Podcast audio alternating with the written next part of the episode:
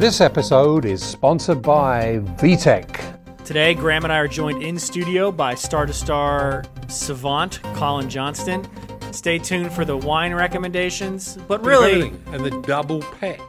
he is an industry expert, so stay tuned. It's going to be a great Been here for a episode. while. Thank you. Colin, your hair looks less coiffed today than normal. Heads in the Cloud. With your hosts, David Portnowitz and Graham Potter.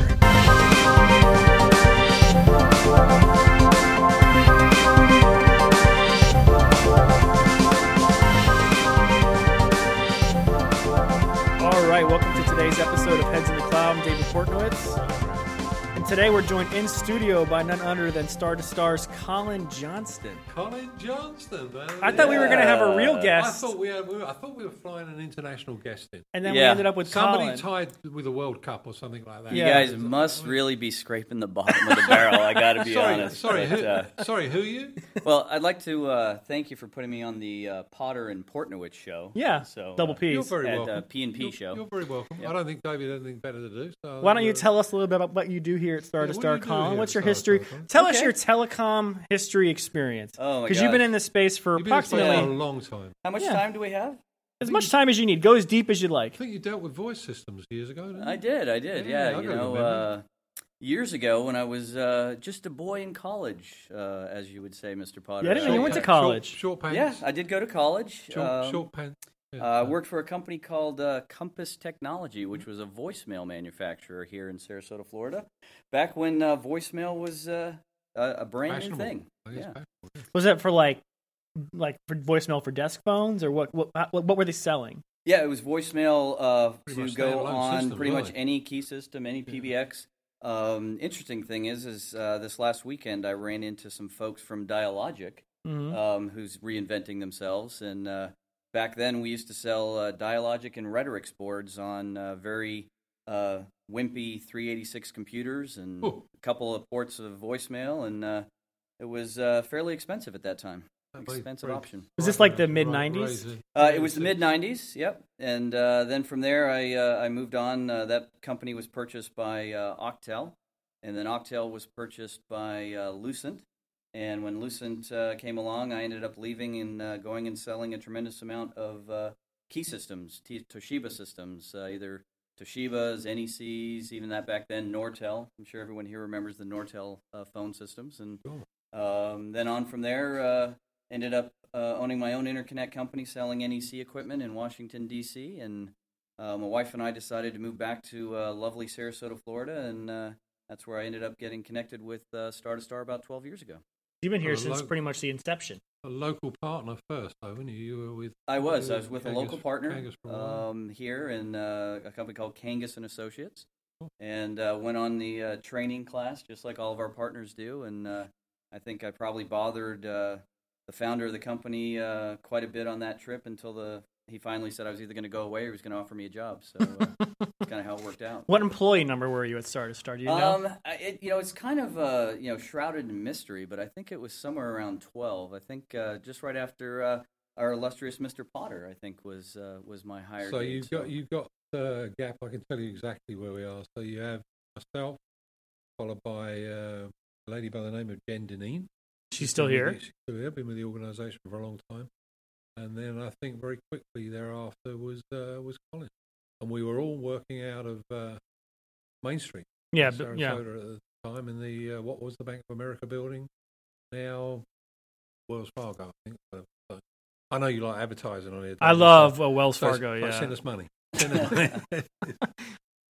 So, but you've held a variety of positions here. So, Yeah, absolutely. all in So, sales, though, right? Uh, it's always been well, you know, in the early days, it was anything that needed to get done, everything Yeah. from uh, from sales to uh, to sweeping the floors, as they say. But Building uh, trade show booths. Oh doing- yeah. gosh, you know Yeah. everything. So, uh, but in the early days was uh, you know one of the things uh, that led from my background was working with the interconnect panel. Yeah. Um, so working with those interconnects and understanding that that business was where we first started selling uh, the Star to Star product, which is really still about seventy percent of the revenue is generated from that channel. So uh, worked with that channel, developed that channel. We had some very unique ways of bringing the hosted product to a traditional interconnect. Um, you know, a lot of the interconnects that are out there have a tremendous number of a client base, you know, thousands of, of, of you know customers, but they don't touch them quite as much as say an, a managed service provider or even an agent does. So, Mhm. Um, so that was the channel we originally started with, and I ran that channel. Um, and then we successfully moved on to bringing on some managed service providers. Uh, a lot of the interconnects are morphing themselves into managed service providers. Uh, and then we brought on the master agent channel about five or six years ago. Uh, and I worked that channel uh, in the very beginning uh, of the channel and just actually stepped away from it uh, this year to go and work with what we're terming our strategic channel Yeah. uh, which uh, can encompass multiple different companies. As you know, there's tremendous amount of uh, acquisition going on in the industry. Um, you know, someone like ScanSource purchasing Intelisys and Cisco uh, purchasing BroadSoft, and so there's a lot of strategic style size customers uh, that we're working with as well, and uh, so that's where I'm focusing right now.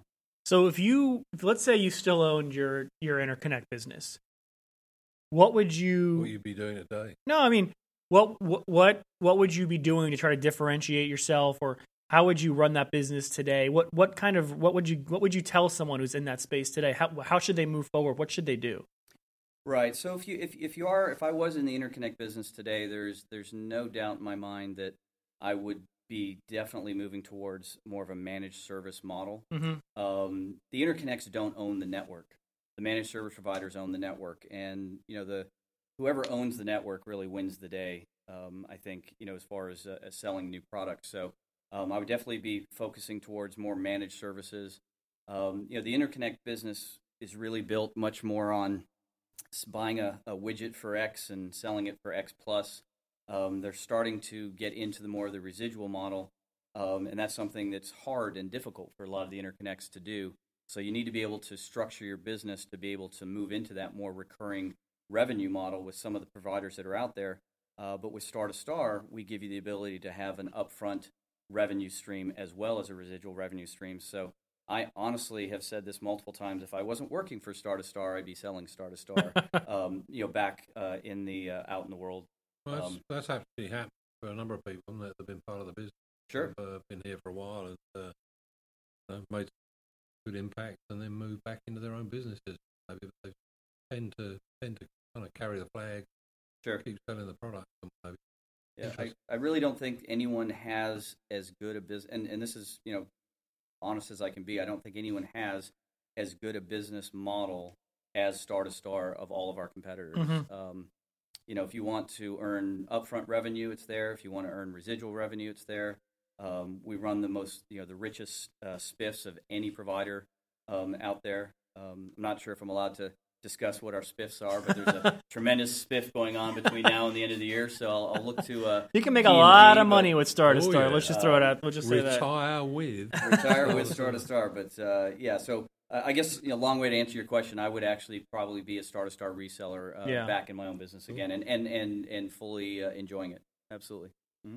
And when you were working on the agent side, what's different, or how do you how do you tell the story to the agents and so that so it resonates with them? What are they What are they interested in? What are they looking for? Sure. So, you know, a lot of the resident, a lot of the agents um, that are out there, they're, they're a different type of model for Star to Star. There are uh, some agents that are fairly technical, and we do have some agents that physically do installations with us.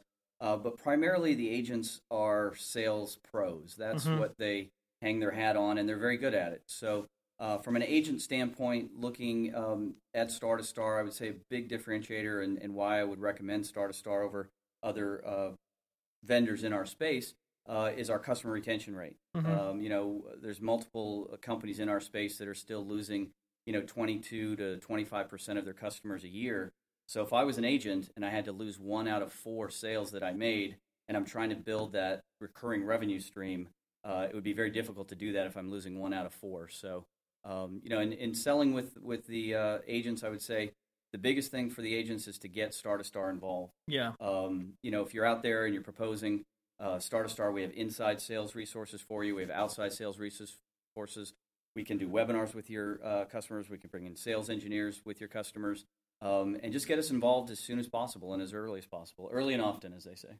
So, having worked kind of both sides when we first started the business, Colin, and we started with some of the kind of smaller organisations, and uh, so it was a it was an interesting challenge in those early days because we were kind of preaching um, to to an audience out there about a, a hybrid solution Mhm. that nobody really understood, or the marketplace didn't pin star to star down to to anything in particular.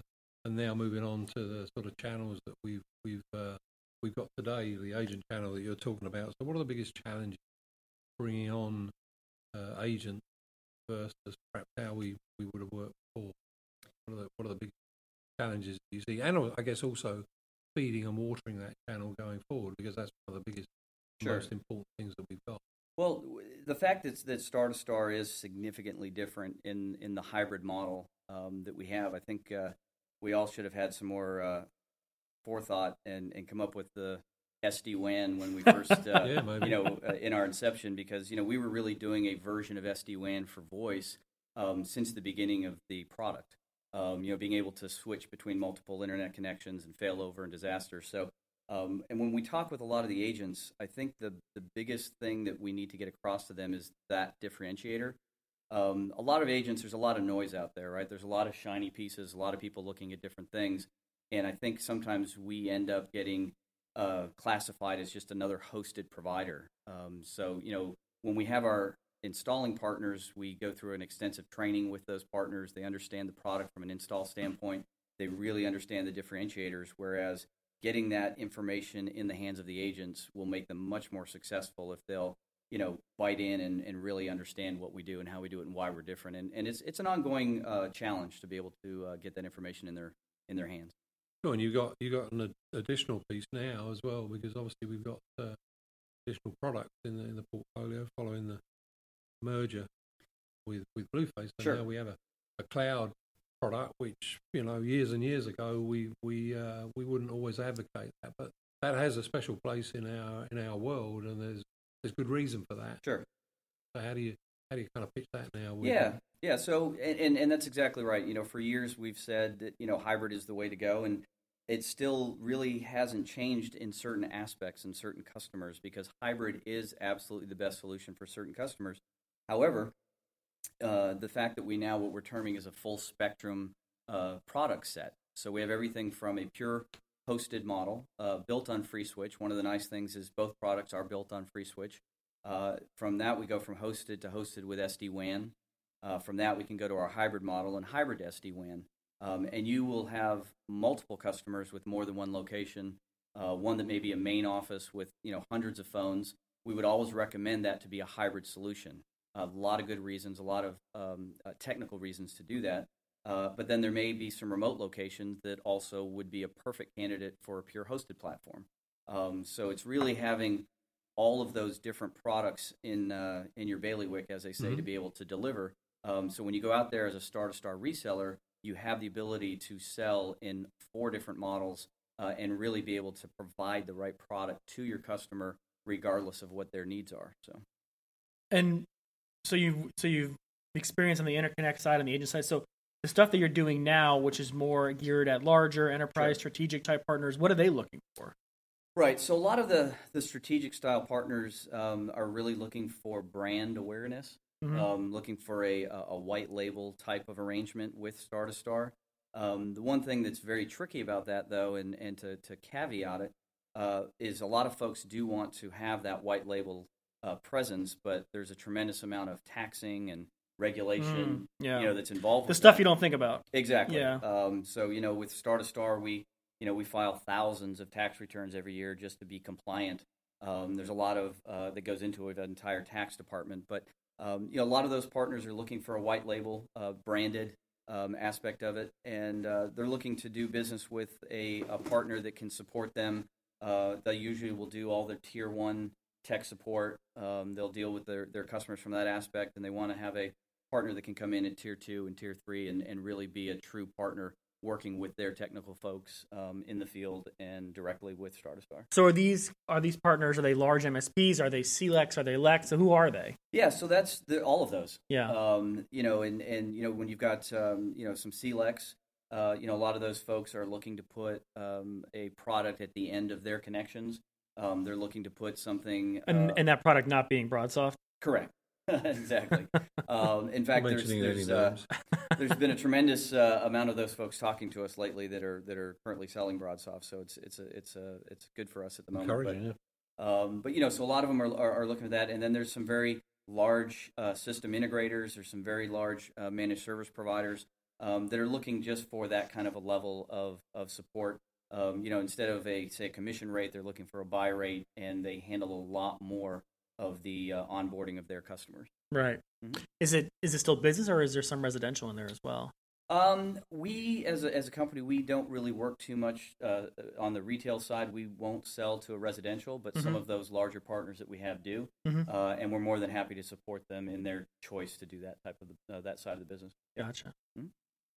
So one of the companies that I find interesting in this space that is sort of you talked about some mergers is AT and T. So Mhm. you know th- uh, they obviously play in our space in the UC space, but then they dabble in other in other things as well. And you know one of the things that's interesting to me is they come in and they and they buy a company like Time Warner, HBO, and what what kind of a you know how does that affect what they do in the UC space? We don't know. Mhm. But it's interesting to see how companies like that are looking for content and looking looking at different areas that they can increase revenue, that they can build out that are that are not traditional communications uh, you know platforms. So I think we're going to see more and more of that a- Mhm. as the years go on too. I mean, I think you saw that a little bit with like LogMeIn and Jive, but I think AT and T coming in and buying someone like Time Warner is really interesting as well. I mean, what what do you think about something like that? Well, uh, you know, a company like AT and T, you know, they're providing, you know, historically they've been providing pipes, yeah, right? They've been providing connectivity, um, but the folks that have been making all the money are the content providers. yeah, Um, you know, so looking at that scenario,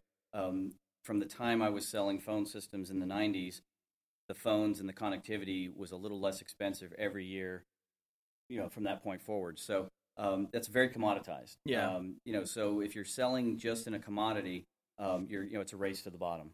Uh, if you're looking at having content, um, you know, something similar to even Star to Star, you know, we're not a pipe provider. Yeah. Uh, we will run on anyone's uh, connectivity. any broadband, Right, any Yeah. broadband. So uh, we're a software company, so we're providing applications. Companies and uh, customers are willing to pay for something that's going to affect their business, something that's going to make them more productive. Does it save me money or does it make me money? Uh, but if you're just providing a pipe, that doesn't save me any money, doesn't make me any money. It's just a, a, a cost of doing business. So Yeah. I think they're looking to see where they can, you know, enhance their revenue by not just providing a commodity platform. Yeah. I think, I mean, obviously, content too is king right now. I mean, there's just Sure. so much. So if you can buy something like HBO and have that as sort of a platform for delivery of other products and, or, you know, be able to sh- obviously shut it on your phones, I mean, tablets, and they control the networks. I mean, obviously, that's very um, enticing to them, but it'll be interesting to see what they do with someone like HBO, who's traditionally not really concern themselves too much with ratings or Mhm. with revenue but AT&T is going to come in and say, you know, we want, you know, maybe they want them to be more like Netflix, which is like just create as much content as humanly possible, make a show for every single person, you know, that you know, I can enjoy one, you can enjoy one and Graham can enjoy one, but we all don't enjoy the same thing. Sure. Whereas HBO has traditionally been like, look, we're going to put on one show, three shows, you know, two shows a week, and it's going to be these big, big.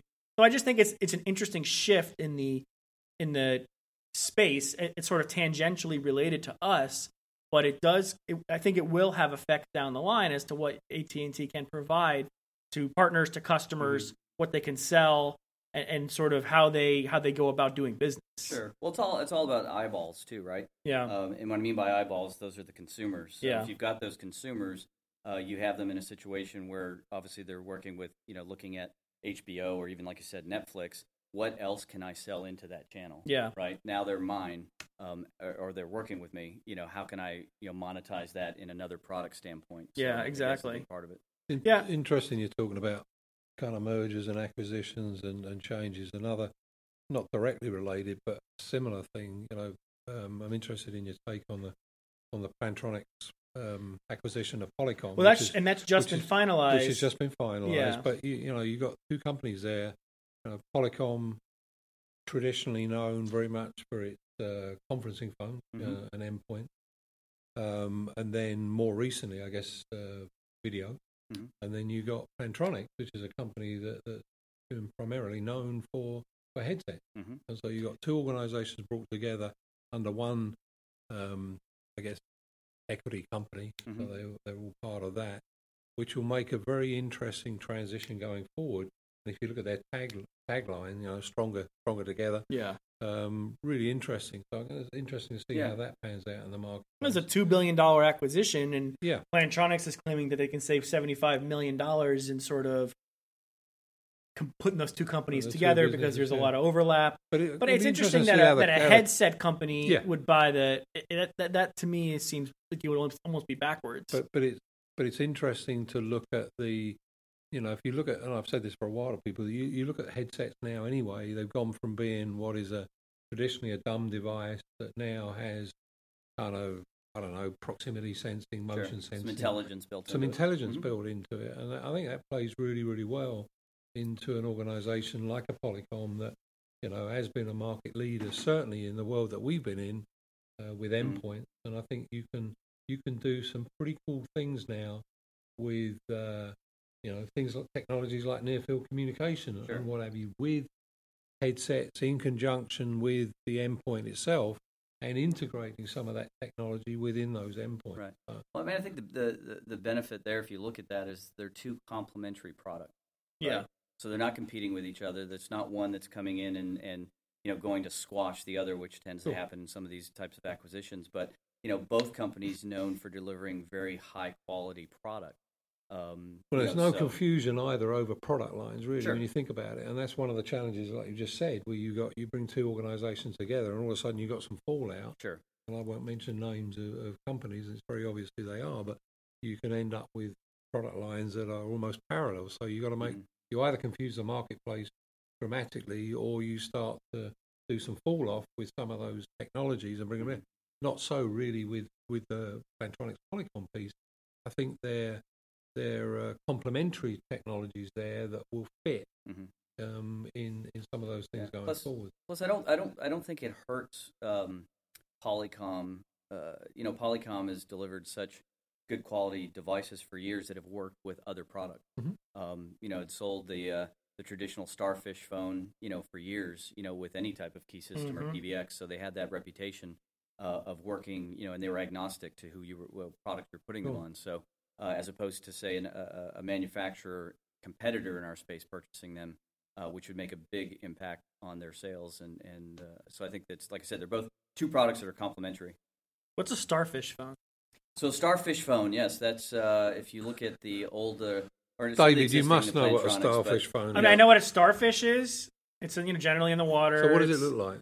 It's looked like a star. It's got some tentacles. So walk into a conference room in pretty much any office anywhere in the planet, and what are you going to see in the middle of the room? a conference phone. What does it look like? A conference phone. You could go all the way back to circa Hey, work- 19, uh, work- work you know, with me. 84, Work and with you'll me. know what I'm Work talking about. Don't, David, don't, don't look at me like like David. that's a dumb question. What a David, starfish with me, phone. not I got other me. people in the room looking at me. They don't know what a starfish. And they're all phone nodding. is. They're David, all I would, nodding. I would point to the uh, uh, picture we have on the back wall here with the Polycom Starfish phone. There you go. And go ahead and point out which one you think I'm talking about, which would be the Starfish. That phone. has three. That's like a triangle. Yes. That's not a starfish.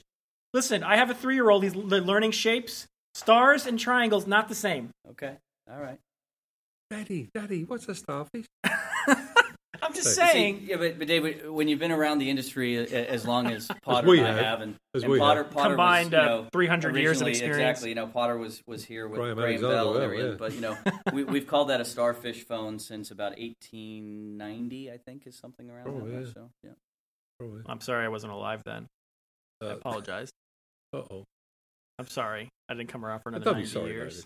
Don't be sorry.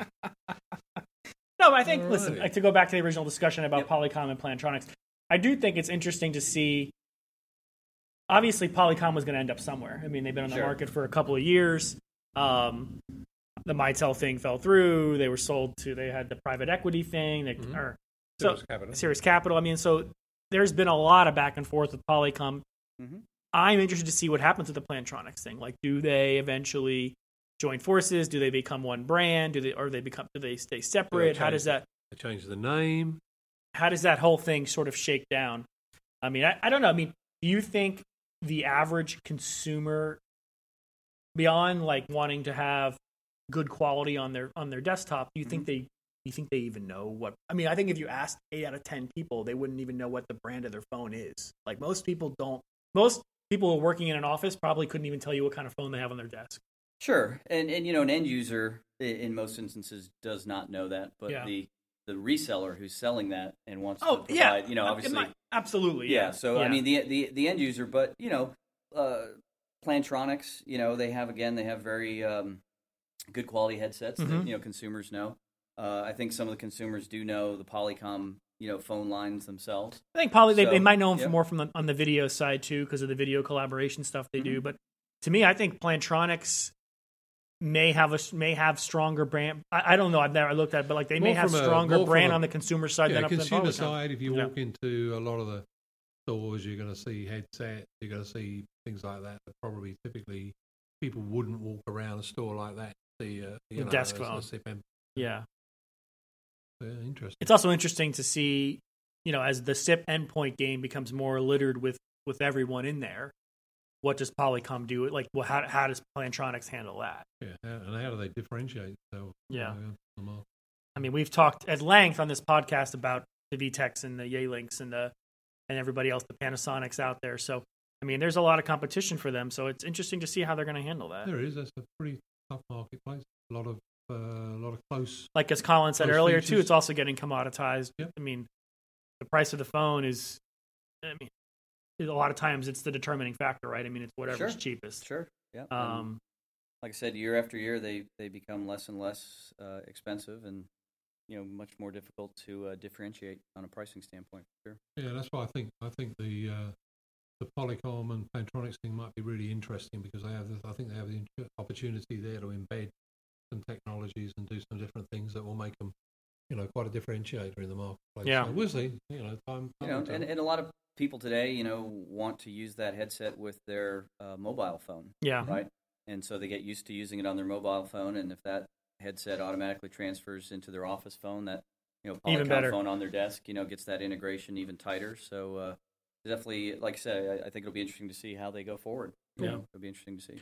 What do you think? You got any any projections for the rest of the? Crystal- we're we're crystal in, ball time. We're in the second half of the year now. Are Mhm. you anything you think is coming down the line? Any any anything you're what you're watching or keeping your eye on for the second half of the year? Just in the in the UC space. Yeah, I, I, I think the, the biggest thing right now is is SD WAN. Yeah. but I think what we need to do as an industry is is narrow down what SD WAN actually is. If you ask five people what SD WAN is, you'll get five different answers. So, Sure. um, you know, understanding that product, it's it, it's back when you know folks would say, "I need to have it. I don't know why I need to have it, but I need to have it." So I think now we need more define, you know, what SD WAN is going to do for a particular customer. Uh, and it's really going to be on a case by case basis. I think So the way that that's- that's helped along is is by use cases and, Mhm. and by maybe some vertical approaches that you you know you go after a particular market and you can define that and show where that really has a strength and you can get most people get their head around that. Right. I think what people struggle with is you know It's very conceptual. Becomes a buzzword. It becomes a buzzword, Yeah. yeah. and so they don't really know. Well, now I apply it to that application, and that's how it resolved my Sure. my business issue. I think you, you it has to become more tangible. Right now, it's Mhm. very conceptual. Yep. And like you said, you, like some someone may think about it like one way, some may think about it another way. But right now, there are it's hard to define it tangibly. What is it actually going to do? There are concepts of, I think you know, it's going to help me with the business continuity. It's going to help improve my network performance, things like that. But it, it's hard to it's hard to quantify that at this moment. Sure. Customers that are using it and have had experiences are very happy um because they don't have they don't have the outages and they haven't had thing, problems like that but there needs you know it needs to become more ubiquitous and it just isn't there yet Sure. And then I think the other aspect too that's uh, you know everyone needs to be keeping their eye on too is is really is security. Um, you know, and, and that could be an entire podcast and and so forth with you know what security and what you know around the and industry. i just i think i just saw recently at&t bought a security company like they just bought another security company too Sure. so i mean like it yeah i mean it's it's as important as it gets Sure, and and with and you know obviously PCI compliance with security and you know Star to Stars uh, introduced uh, encrypted voice now. Yep. Um, so there's a lot of things from a product standpoint um, that you know some co- folks are playing catch up and and some are already there. So, Yeah. you know, there's and I think a lot of different products that are out there, you know, have bits and pieces of both, and and we need to kind of all get there as from standards and so on. It's interesting because I think a lot of partners may want may may want to avoid the security question altogether. Sometimes I think they they you know that comes up and they that sometimes they may not have the right answer. Sure. Um, but you know that's obviously going to become more uh, you know even more paramount as hackers or whatever you want to call it become more sophisticated and Sure. can get into systems that they couldn't get into before and you know all it takes is one major you know issue Some and one huge breach provider yeah, and yeah and then all of a sudden everyone freaks out and it Yeah, becomes well, a you know, the other aspect that leads into that too is obviously uh, you know the Internet of Things, right? yeah you know, as more and more and more millions and billions of devices come online, um, you know, millions and billions of ways to access the network also Mhm. come online. So, um, you know, when you look at all the studies that are out there, you know, a lot of people really the underlying theme is that we've kind of lost the war to stop it. You know, we more on to how do we fix it once it happens. Yeah.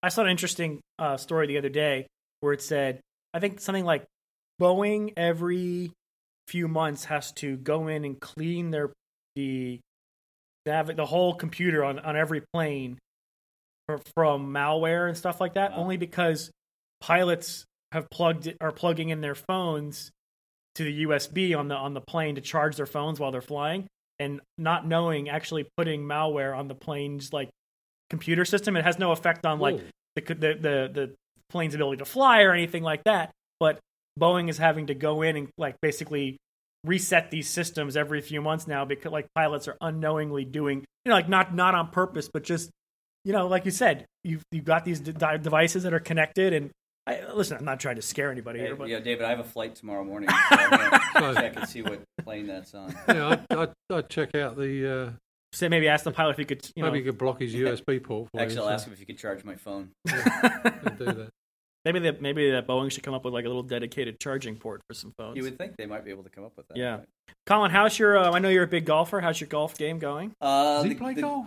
The Does golf game is uh, is not doing so well at the moment. What's No? that then, Colin? Uh, Not enough time? Too Not much time on the golf travel and uh, Yeah. not enough time on the course. But Okay. uh, I still enjoy it. I, it's always a good day on the golf course. So, but uh, it's not been that great. where's the what's the best course you've ever played the best course I've ever played? Well, um, in Florida, since this is where we're located, I think Streamsong hmm um, is the best course. located in the middle of played, and it's nowhere Been listed as you know in the top five, you know, multiple times here, and then. Uh, you know, uh, I had the chance to uh, to play Pe- Pebble Beach a few years ago, which was uh, you played with a nice. group with Tiger right I, I did. I played with Tiger, and uh, you know, and I've also played St Andrews in, uh, oh in yeah Scotland. I didn't so, know that That's got to be Um, a special place. You know, a, a real interesting thing there was, you know, came off the uh, course, and Gary Player was there doing a, a, a uh, interview with uh, Japanese television, and I waited for him to get done, just not unlike what we're doing here, and uh, he came over and signed my scorecard. and, nice you know, so you still hello, have that and, uh, I still have it. I have it framed. I was surprised course, it's not so- in your office Yeah, well, you know, that's a, that's a valuable one. I have to leave that one at home. Oh, how about that? Yeah, How about that? fun fun things, right? So, uh, so if you didn't live in Florida, where would you live? If I didn't live in Florida, you know, I love California, Right. Uh, Northern California, as we are just talking about. You know, Pebble Beach. You know, he the likes that Monterey he likes that those grapes he likes those Um, he likes some grapes Yeah. Are we yeah. going to do the wine call out again? we You got to I mean- yeah we need to get the wine yeah, Yeah. what's your Yeah, you wine got- we need to have every every episode we should have someone recommend a bottle Did of you wine did you get that case of Rioja wine? From no Spain? no one sent me the bottle Oh, I, I can Oh, I'll, yeah. I'll bring the remainder in. Oh, Yeah. I- yeah. what's Colin's recommendation for a bottle Okay. Here's what. Here's our. Uh, here's our segment. roll. You know what? any- we we should. We got to get this sponsored. This this these this segment is sponsored by Okay. Cakebread. I don't Yeah, know. I'm just okay. throwing somebody out there. Frank's Family Vineyard. Frank's Family Frank's Vineyard. Family and, we're- and tell us a little about Frank's. Napa. Uh, it's a it's a great cab. Was introduced uh, to me by my uh, wine snob friend, Okay. um, and uh, who who uh, lives out in Napa area. So uh, uh, great wine, just a really great Frank's wine. Family. Where can you get? I've never seen Frank's Family. You don't really find it very often in Florida, so it's a, it's a hard one to get in Ah. Florida. So, but uh, so it's good. Frank, if you're listening, send us a bottle. We'll try it next on the next podcast. Yeah, we might be able to open up other markets. You know, Yeah, maybe we can help him sell it with a UC product. promote the there we brand. go. Promote the Every use every phone comes with a it's a spiff. I, I would love that. Then We'd have extra cases Yeah, in the Da- back somewhere. David's, David's so into this promotion promotion piece after the uh, stylophone kicked off. you Uh, know, well, mean, I hope you're not going to send him this podcast because he might listen to it and say no, no way. nay, nay. So let- You let's- send one bottle. Let's, let's completely switch gears here to a, to a piece that you know is near and dear to David's heart because he hasn't got one, but he always likes to know if you've got a, a It's a heart. a pet a pet at home. I don't think you got a dog. Actually, you look like a dog person to me. no, I do actually. Yeah. What I- kind I of pet do you have, Colin? I, I have a, uh, a Labradoodle. As uh, you know, what is the size of that? Uh, it's about 80 pounds. Uh, Whoa. Female. So Jesus. decent sized dog. And then I have a, I do have a cat, Potter. Uh, to A your cat point. as yeah. well. Wow. Okay, so what are the names of this Do dog they get and on well together? Uh, they do actually. Uh, the dog's name is Molly, Who and was the there cat's first? name The is dog Winston. the- dog or the after cat? Winston Churchill. Really? Yeah, there Who you was go. there first, the dog or the cat? Uh, the cat. What are the ages of these animals? uh, the dog is about uh, three years old, and I think the cat's about four or five years old. Oh, okay, so not super old. No, not yet. 80 Mhm. pounds. Oh yeah. That's that's big. That's a big dog. That's a lot of that's a lot of dog to feed. That's a lot. that is, isn't it? I can't. I can't imagine an 80 pound dog. Oh my gosh, that's not even that big a dog. That's not my thing. Maybe 80's a little big. Maybe more. Yeah, like I had a I had a lab for years, and he got to I think his top he was about eighty, but he was more around the seventy. That's a, that's Sometimes of I see those yeah. dogs that are just. I think they're Great Danes. Maybe I don't Like know a what they're. Dane or some Bernard. I mean, they're like They're the like side of a ten feet tall. Oh, they're not quite ten feet tall, David. You could ride it. don't You could ride it. Probably, yeah, Yeah, probably. you could definitely put. You could definitely ride it. I don't understand why you'd want a dog that big. Well, you know, it's not really a guard dog, is it? It really is. That just a- dog's gonna. You sleep. Go on your couch. Your couch is destroyed. Can you imagine the size of its feet? Ah, so, Colin, Yes. thank you. We got to bring, we got to bring the dog in. We got to see the dog. Well, yeah, you Okay. should have had the dog on the podcast. Yeah. Okay. Next Yeah. time. Yeah. we'll bring bring it in. So, I want to say thank you very much for joining us. Ah, And I great. think David will probably, uh, David and Fred may well see that you get a fine Egyptian cotton T-shirt because I know that's not the only reason why you came on the show in the first. Absolutely. Do you have some socks already?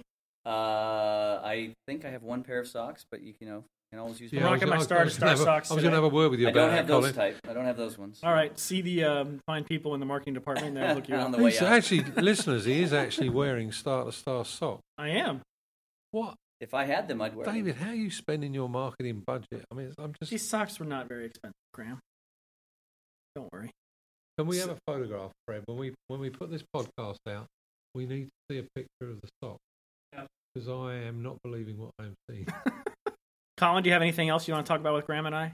Anything near and dear to your heart that you'd like to mention? Um, been, the- been in the forefront of your mind for a long time. yeah, Frank's- forefront, Frank's yeah. family Frank's family cab. vineyard. Yeah, we talked about that. Uh, what's uh, what's your favorite wine, uh, Mr. Potter? Which uh, Oh, Um, Graham's big on. sharing. Well, actually, I turned Graham on to the Brunello yeah, from David- Italy, and he's, David, and he's been uh, big on that. Dave, oh, having spent Sedici, having spent a couple of weeks out in uh, Tuscany and, and never having before sampled the uh, Brunello, I think that's a really really nice wine.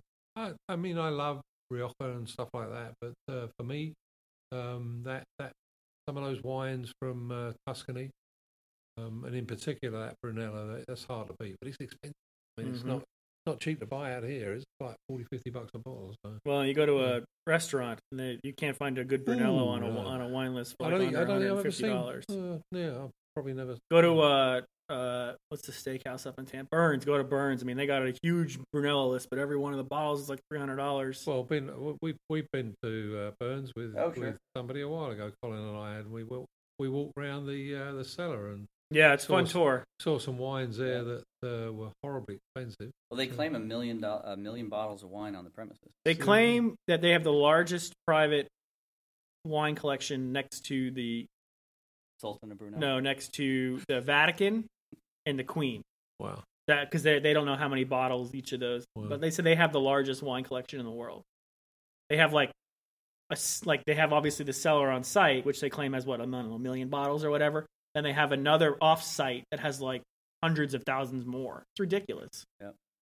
It's insane. Great place to eat, though. Yeah, it is. Yeah, It's good value there. The dessert room, I think, is is really the the key. Yeah, that's the thing. In there, the, yeah. The weird, steak uh, itself, you, you adaptive- could live. You could live with that. Yeah. You, you could move on. There's better steak. Little Don't hate me, Bern's. casks that Don't you ha- sit listen. into. I, I'm representing Bern's. I, I I'll I'll ride for Bern's, but I think the dessert room is really the the key to their success. You're, you look like a dessert kind of guy. On that note, wah, wah, wah. I want to thank uh, Graham and Colin. I'll thank our, Our producers, Fred and producers Les. And our audience. yeah, we've got John We've Roth got in the audience today. John, today. you want to say anything Yeah. to the mics? No, I'm good. I just woke up. Sorry. You guys had You, we, I'm trying to find- oh, well, you know, funny story is that Mr. Burns from The Simpsons not related to Bern's Steakhouse. Seriously? This is a big, Okay, I'll look at my phone. Unbelievable. I thought they were related. I thought he owned it. No? no, it's common Mr. mistake. Common mistake. Yeah, common mistake. Yeah, Mr. Burns. He's very wealthy, so you would think he might own that, but he's a cartoon character, alas. So didn't have the real cash to Okay. make that purchase. Anyways, alrighty then. it's always good to have someone in studio. It is. Makes the makes the I, I gotta experience say more though, we, enjoyable. we, we still haven't figured out the uh, crudité thing, Yeah. but never mind. I think I think I think it just I decided we the crudité is over. We need more of a charcuterie plate. Okay. Oh, here's a picture of Oh, uh, hello. So John's coming to show us. This isn't really great for a podcast, a picture, but uh, Yeah, hold the uh, picture closer to the mic, please. this is a picture of Mr. Burns that John found. How about that? One thing about John Roth is where you travel with John, he often um, sees celebrities or, or doppelgangers in everyone he looks at. He's very good at at that, and uh, it's, it makes for a fun travel It's experience. a talent. It's a talent. Yeah. it, it I must don't have be many. Talent. It must be a talent. You're a good boater. Good voter? Boater, Voter, yeah, Yeah. voter. yeah, Hold on. not voter. I thought it was I mean, I don't know your voting record. I thought it was can't something really you wore on your head, a boat, wasn't it? Oh, okay. All right, we gotta end this. this, is, this is getting bad. Bringing it back around. All right, goodbye. I'm David Portnowitz. And I'm Graham Potter, and you've been listening to